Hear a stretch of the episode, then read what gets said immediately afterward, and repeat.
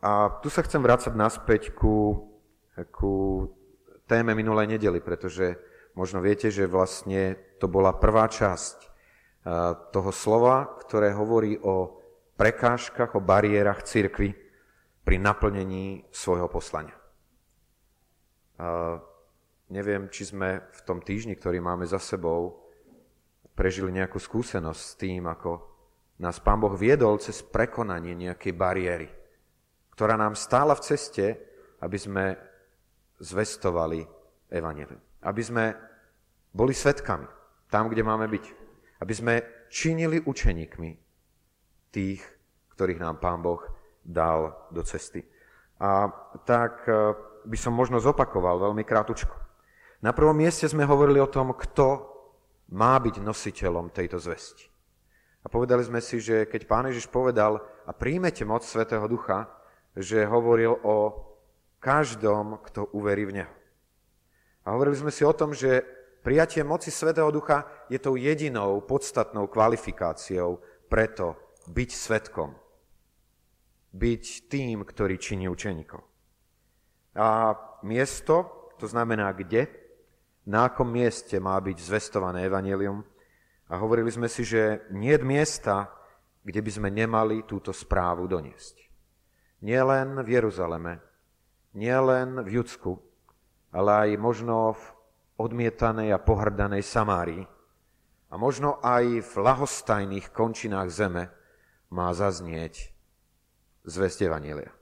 A my sme tými, ktorí boli poslaní. Prvá prekážka bola riešená v živote prvotnej cirkvi v šiestej kapitole, kde boli ustanovení ďalší ľudia ku službe. Tá druhá v ôsmej kapitole.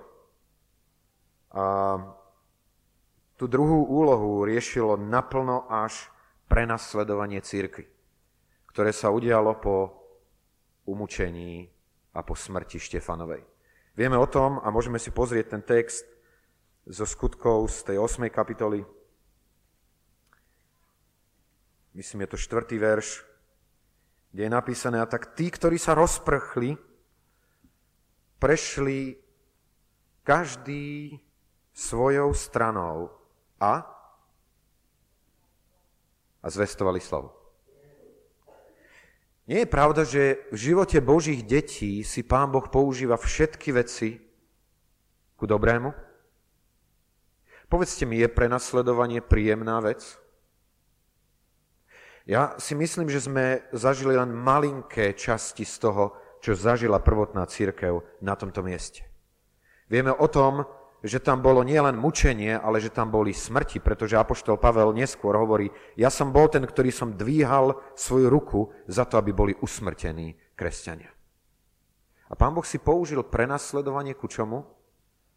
Aby jeho ľudia naplnili svoje poslanie.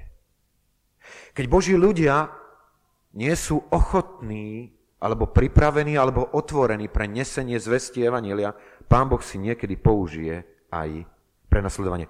A poviem vám, a naozaj to povedali nie jeden ani dvaja bratia z iných miest, že prenasledovanie je doba, kedy cirkev horí. Kedy cirkev ide za svojím Pánom. Kedy je cirkev nasledujúca a plniaca svoje poslanie. A predsa aj po prekonaní týchto dvoch bariér tu bol stále blok. Tu bola stále ďalšia závora v živote prvotnej cirkvi.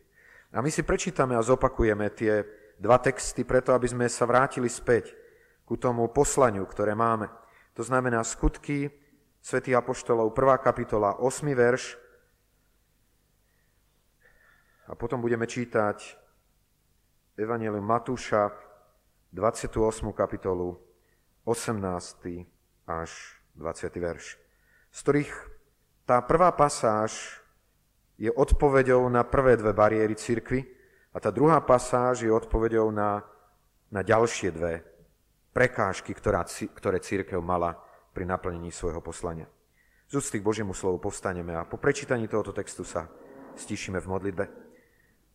Skutky jedna osem. Ale príjmete moc Svätého Ducha, ktorý príde na vás a budete mi svedkami i v Jeruzaleme, i po celom Judsku, i v Samárii, a tak až do poslednej končiny zeme. Matúš, dvadsiata ôsma kapitola, osemnásty až dvadsiaty verš. Ježiš pristúpiac hovoril s nimi a povedal, daná mi je každá moc na nebi aj na zemi. A tak idte. Čiňte učeníkmi všetky národy, krstiac ich v meno Otca i Syna i Svätého Ducha, učiac ich zachovávať všetko, čokoľvek som vám prikázal. A hľa, ja som s vami po všetky dni, až do skonania sveta. Amen. Skloňme svoje hlavy k modlitbe. Pane, Ty si pánom cirkvi, Ty si tým, ktorého slovo v cirkvi stojí, a tak aj tejto chvíle chceme uznávať Tvoje pánstvo. Chceme sa pre Tebou kláňať a vyznávať, že Ty si pán, že Ty si kráľ, že Ty máš autoritu, Ty máš právo a moc. Pane, túžime počuť Tvoje slovo.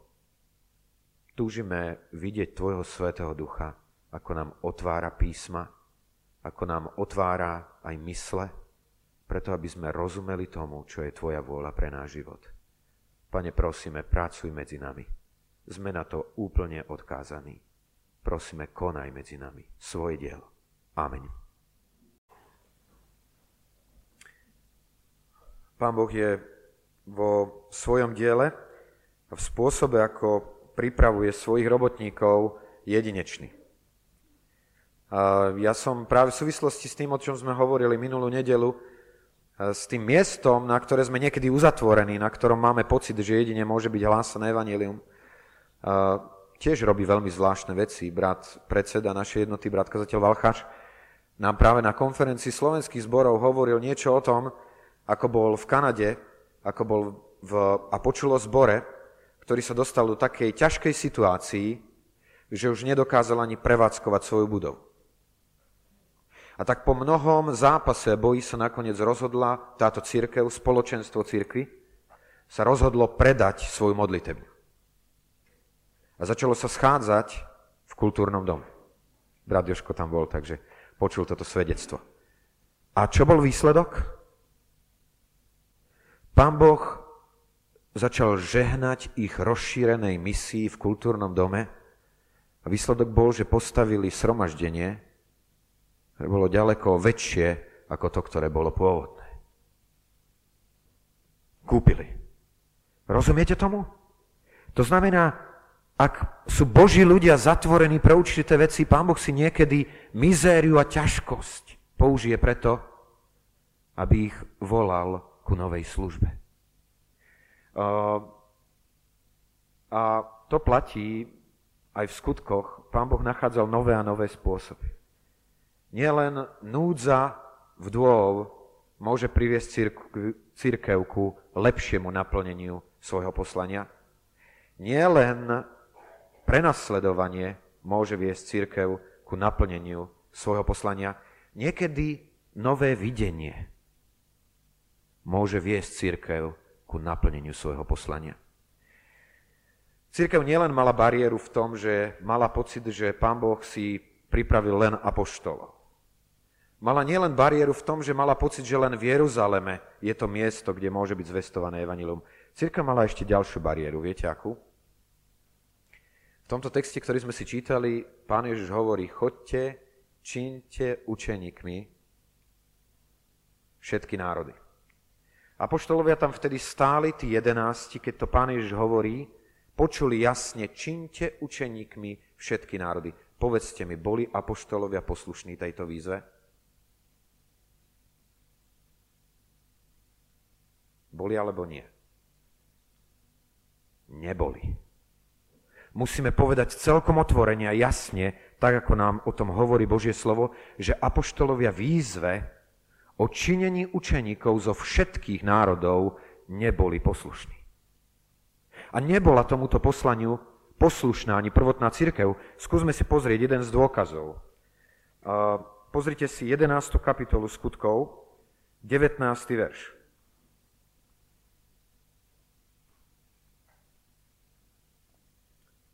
A tak tí, ktorí sa rozprchli pre súženie, ktoré bolo povstalo za času Štefana, prešli až do Fenície a na Cyprus a do Antiochie, nehovoriac nikomu slova, jedine Židom. Viete, koľko to bolo rokov po tom, čo Pán Ježiš vyslal svojich učeníkov ku všetkým národom? Viete, koľko to bolo rokov? osem až desať rokov od tej doby. Za desať rokov po tom, čo Pán Ježiš povedal svojim apoštolom, pôjdete a budete činiť učeníkov zo všetkých národov, jeho učeníci nehovorili evanjelium nikomu, jedine Židom. Bola tam bariéra? Bol tam blok v živote prvotnej cirkvi? Áno, bol. Ako sa volá ten blok? Prvotná cirkev mala svoju predstavu o tom, kto je adresát zvesti evanjelia. Komu je evanjelium poslané? Čo si myslela prvotná cirkev? Komu je poslané evanjelium? Jedine Židom. Boli uzatvorení pre všetky ostatné národy. A to je veľmi zaujímavý rozmer. Učeníci zrejme nerozumeli tomu, čo Pán Ježiš hovoril, keď povedal, vy ste sol zeme. Sol je určená ku čomu? Aby sa, aby sa rozpustila, aby sa rozptýlila, aby prenikla do každého miesta potravy, pretože ak neprenikne, nemá chuť. To jedlo nemá chuť. A preto tu Pán Boh zahajuje iniciatívu ku prekonaniu bariér kresťanov prvotnej cirkvi ku ľuďom, ku ktorým sú poslaní. Viete, akým spôsobom to Pán Boh urobil? V šiestej kapitole cez rozšírenie služby na diakonov, v ôsmej kapitole cez prenasledovanie a v desiatej kapitole cez videnie, ktoré dal apoštolovi Petrovi. Poznáte ten príbeh? Asi drvivá väčšina z nás ho pozná. To znamená, Peter v Jope, modliaci sa, zápasiaci. Dostane sa ku videniu, v ktorom vidí akýsi obrus, ktorý zostupuje dole a ten obrus je naplnený plný zvierat, ktoré Židia odmietali pri jedení. A Peter počuje výzvu, Peter, vstaň, bij a jedz. A Peter hovorí, Pane, nikdy som nič nečistého nejedol. Ja to nemôžem urobiť. A Boh hovorí, to, čo Boh očistil, ty nemaj za nečisté. Toto videnie sa zopakovalo trikrát. A v tej dobe, po tomto videní, Peter rozmýšľa nad tým, čo sa deje a zrazu prichádzajú nejakí mužovia a klopú na dvere domu, v ktorom bol Peter. A hovoria, Kornélius, rímsky stotník, muž, ktorý sa bojí Boha, nás posiela, pretože sme počuli o tom cez videnie, že ty máš za ním prísť a niečo mu povedať. Tento rímsky stotník Kornélius bol muž, ktorého si vyvolil Boh. Preto, aby on aj s celou rodinou prijal evanjelium. Ale Peter bez videnia, ktoré dostal, by nebol ochotný ísť do jeho domu. Viete, po desiatich rokoch Petrovi došlo. Skúsme si pozrieť aspoň niektoré z tých jeho výrokov, ktoré ukazujú na to, ako Petrovi došlo.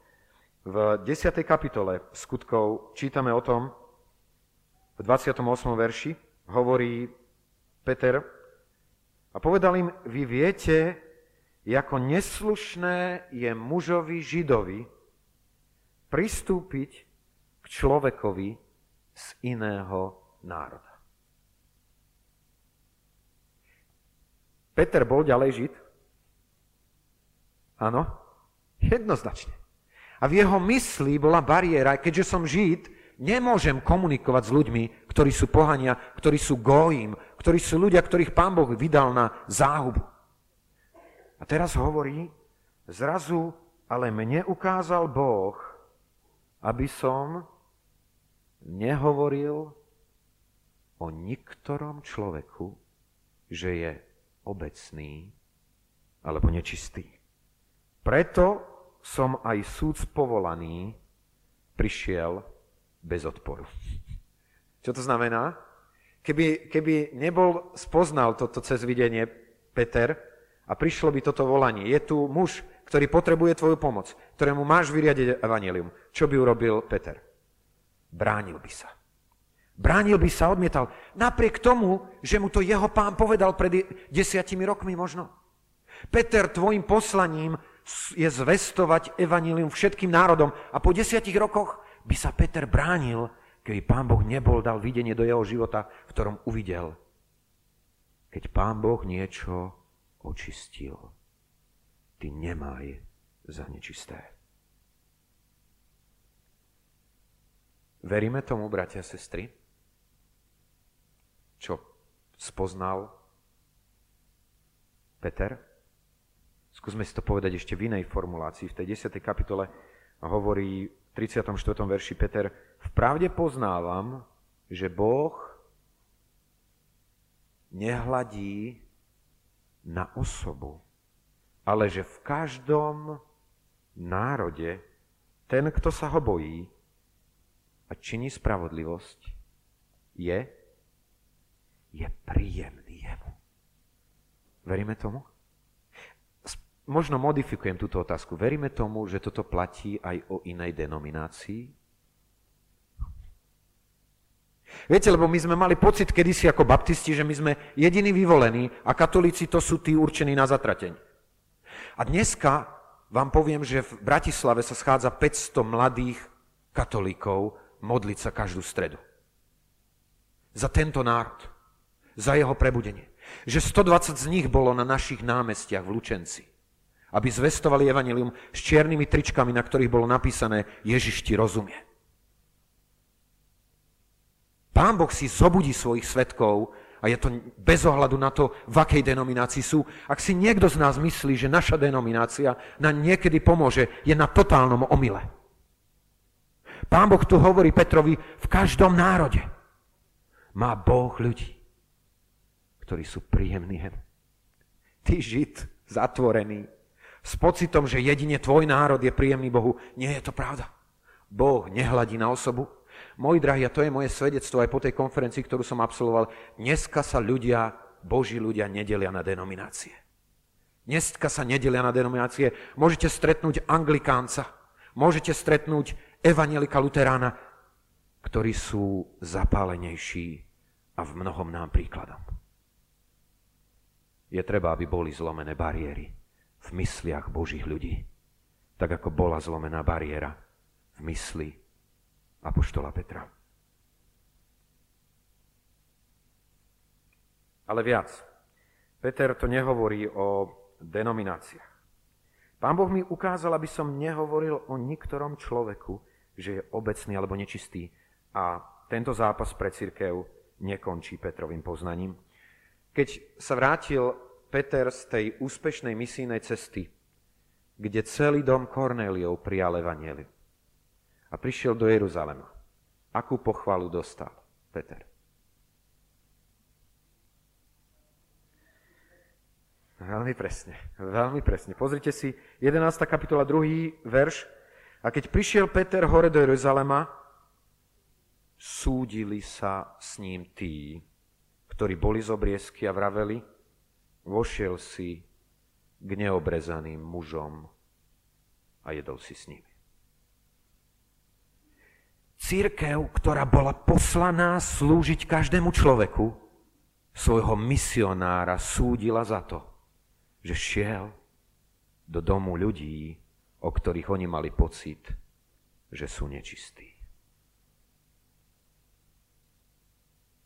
To je bariéra. Ale ako sme na tom my? Nemáme svoju kategóriu ľudí, o ktorej sme presvedčení, že sú nečistí? Nemáme svoju kategóriu ľudí, o ktorých si myslíme, že za nimi nás Pán Boh neposiela?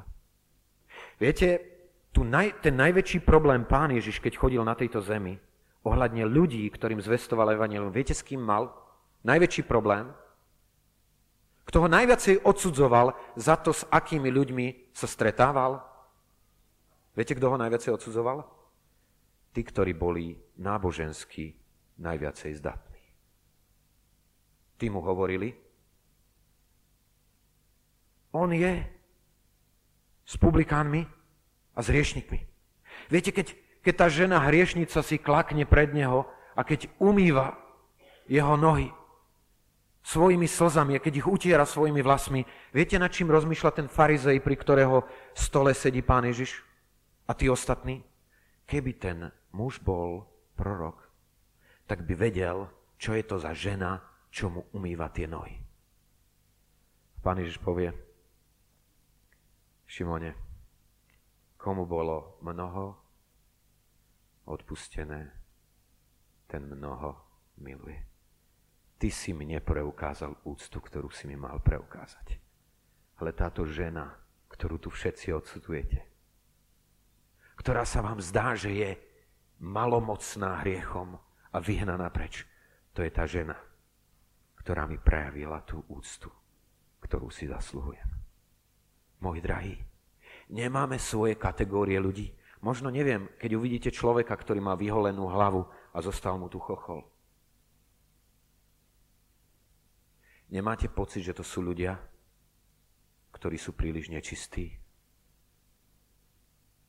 A mohli by sme menovať ľudí, ktorí vám prídu, možno človek, ktorý je dvakrát, alebo trikrát, štyrikrát rozvedený, s bolesťou svojej duše, prosiť o to, aby ste mu pomohli. Vy si poviete, ten už nemá šancu. S tým už Pán Boh skončil. Moji drahí, nepotrebuje dnes Pán Boh znovu lámať bariéry v mysliach jeho detí, že nech nehovoria o nikom, o nikom, že je nečistý. A posledná bariéra. Choďte, čiňte učeníkmi všetky národy, krstiac ich meno Otca i Syna i Ducha Svätého, učiac ich zachovávať čo? Všetko, čo som vám ja prikázal. A tu by som sa chcel zamyslieť nad tou poslednou poslednou bariérou. Máme zachovávať všetko, čo je v Biblii?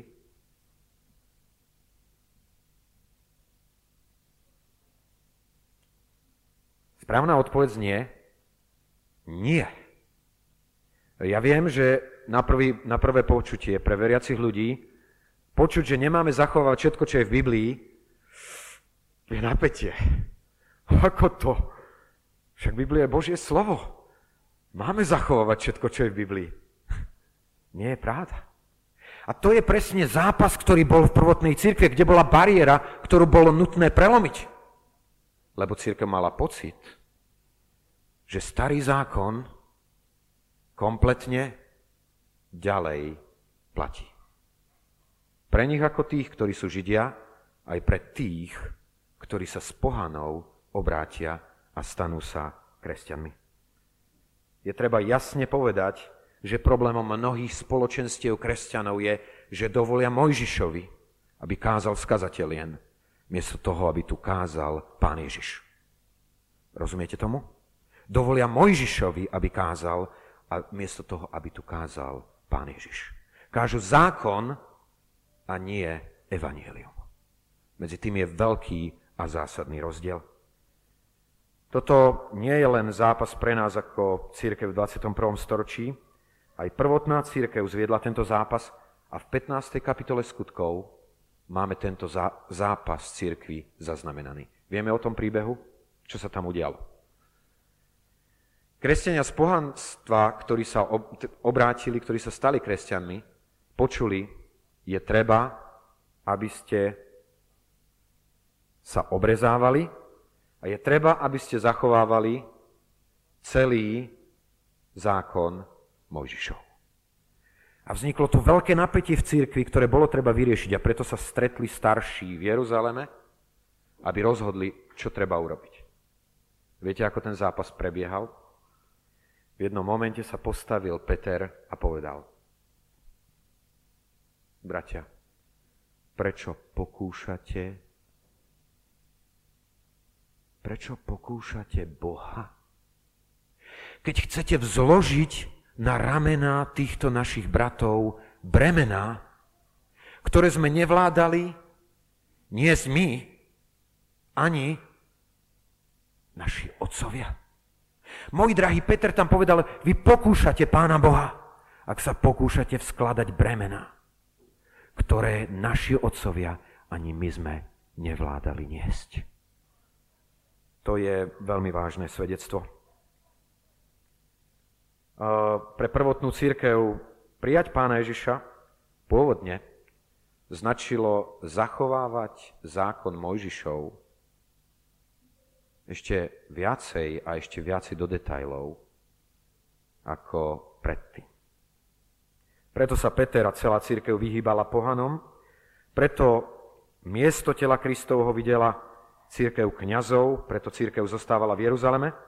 A tak trochu sa viem vžiť do pozície kresťana zo židovstva, ktorý počuje: už nie je potrebné chodiť obetovať do chrámu. E, možno taká otázka: ale však Pán Boh nám dal príkazy, ako to robiť vo svojom slove. Bežalo obetovanie v prvej cirkvi? Toto je otázka, ktorá je veľmi nepríjemná, ale viem, že na ňu existuje odpoveď. Bežalo obetovanie v prvotnej cirkvi? V chráme. Bežalo alebo nie? No skúsme si pozrieť Božie slovo, lebo ja nemám nič iného tu na, na tomto mieste ako argument, len Božie slovo. Takže pozrime sa dvadsiatu prvú kapitolu Skutkov apoštolov, dvadsiaty šiesty verš.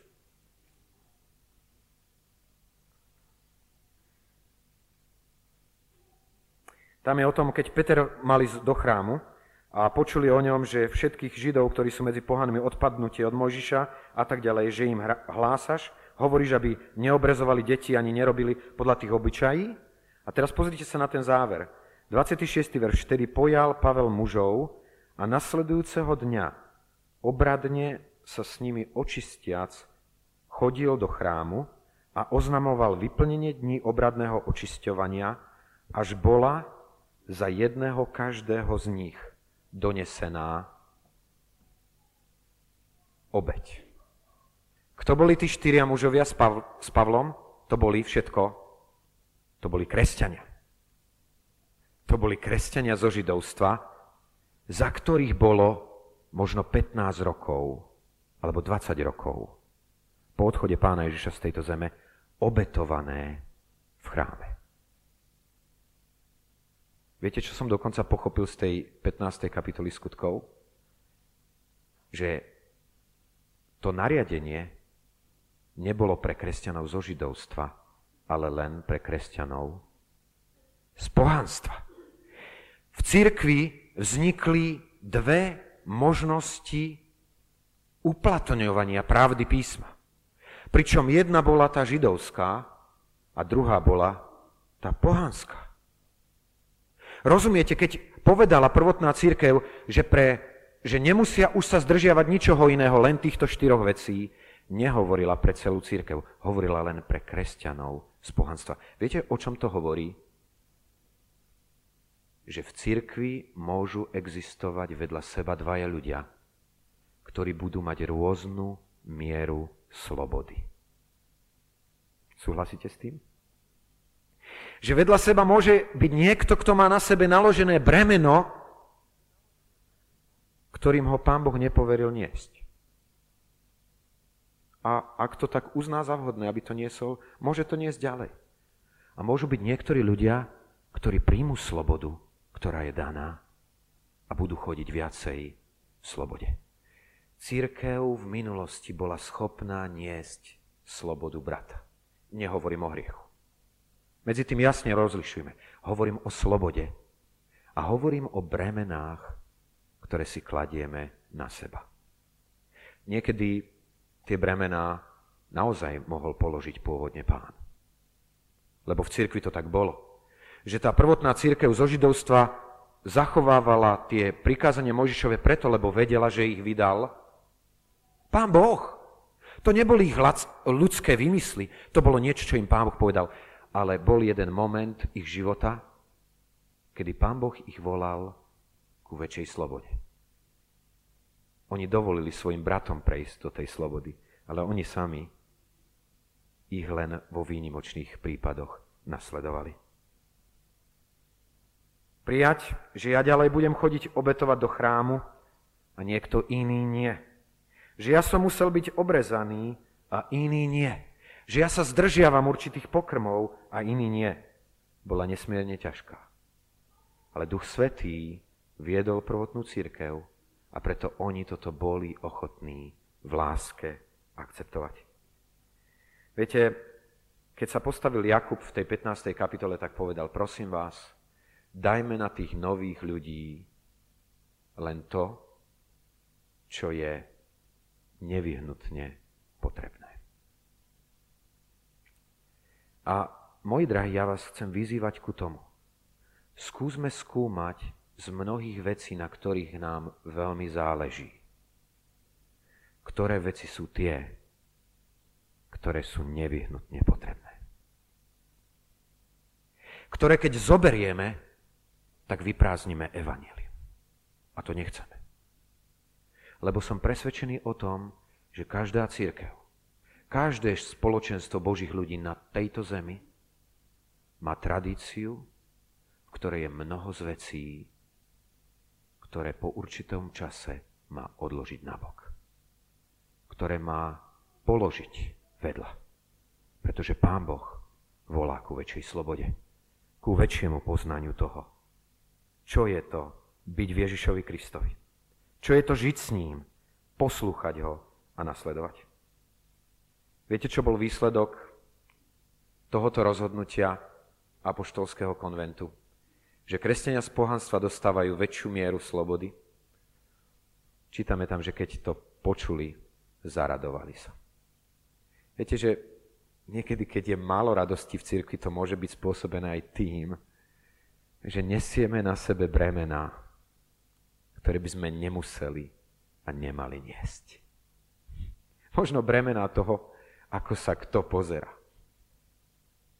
Pričom to najdôležitejšie je to, ako sa na mňa a na teba pozerá náš Boh.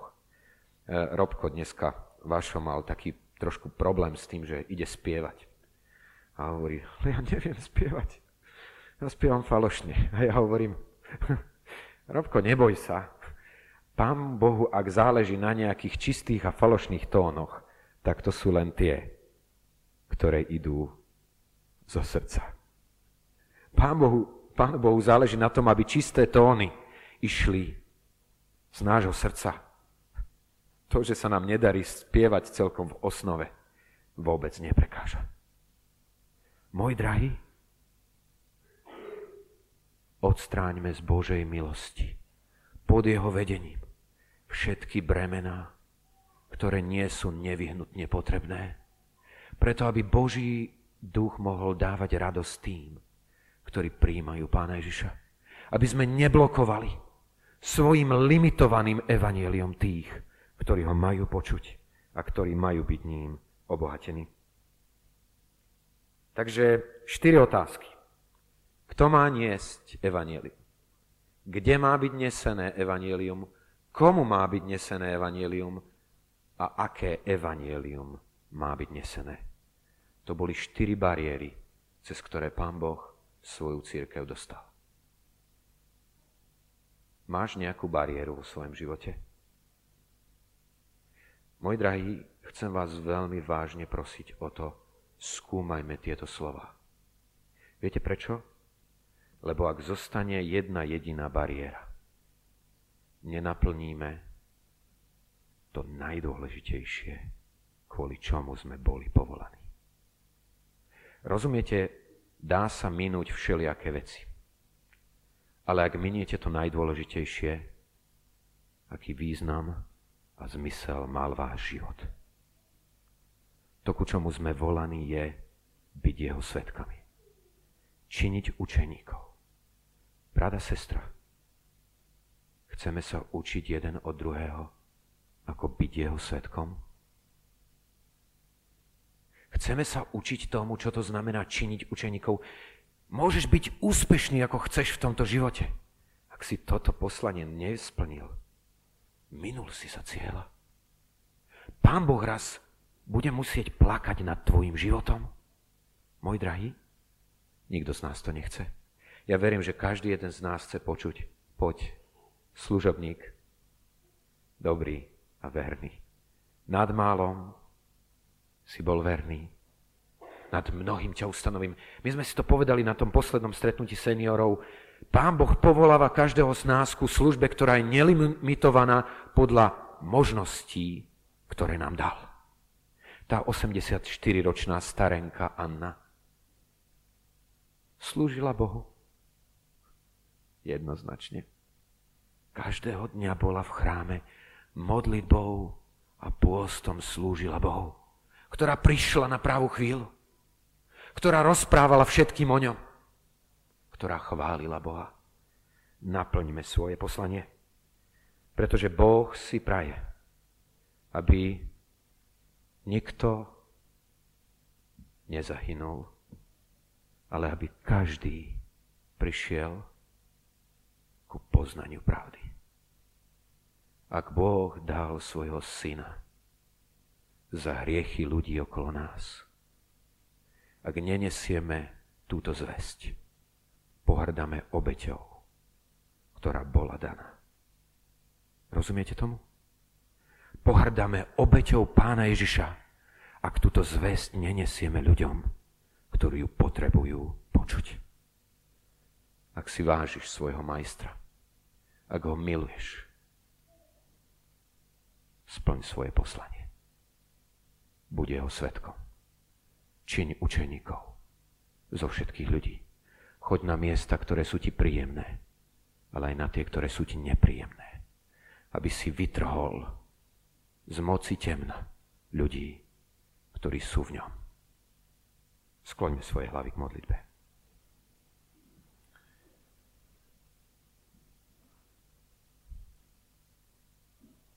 Pane, chceme sa tejto chvíle prihovárať za Mariku. Za ten zápas, ktorý stojí pred ňou. O to byť tvojim svedkom.